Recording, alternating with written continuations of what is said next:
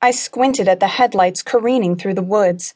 The car turned onto the long road leading to my cabin and sped up. It was headed toward the big rut. Seeing the car swerve, I gripped the porch railing. The squeal of tires gave way to a sickening thud. Then the car was in the air, arcing toward the stone wall. It landed with a bang and the brutal scrape of metal against rock. When the car stopped moving, its front end was pushed up against the stones, and the driver's side wheel was still spinning. Steam hissed out of the radiator. The car looked like the one that belonged to my daughter, Claire. A wave of nausea gripped my stomach.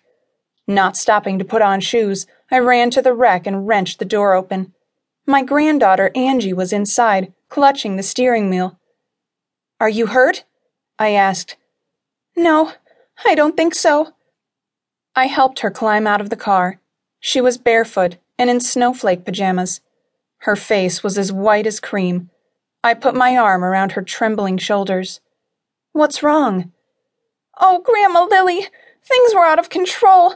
I had to see you. Is your mother okay? She doesn't know I'm here. She's with Red. Angie said the name of her mother's boyfriend like it was a bad word. Is he why you rushed over? No. Claire isn't going to be happy about this. I gestured toward the car. Angie's eyes were vacant. I led her inside the cabin.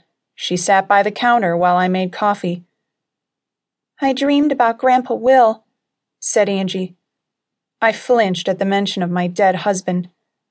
The dream was so real. I didn't know what to do, so I came here.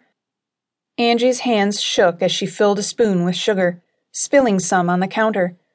I wiped it up put the coffee and cups on a tray, and carried it all into the living room. Angie curled up on the sofa in front of the fireplace with the smooth gray stones that stretched up to the ceiling. I put a match to the kindling in the fireplace. Tell me about it. I was in bed, and someone called my name. I thought it was Red, but then I realized it was Grandpa. I wondered why he was waking me up so early. Then I remembered he's. well, dead. I asked him why he was here. He shook me by the shoulders and told me to leave the house. He told me to run, to save myself. My stomach tightened. Red goes into your bedroom?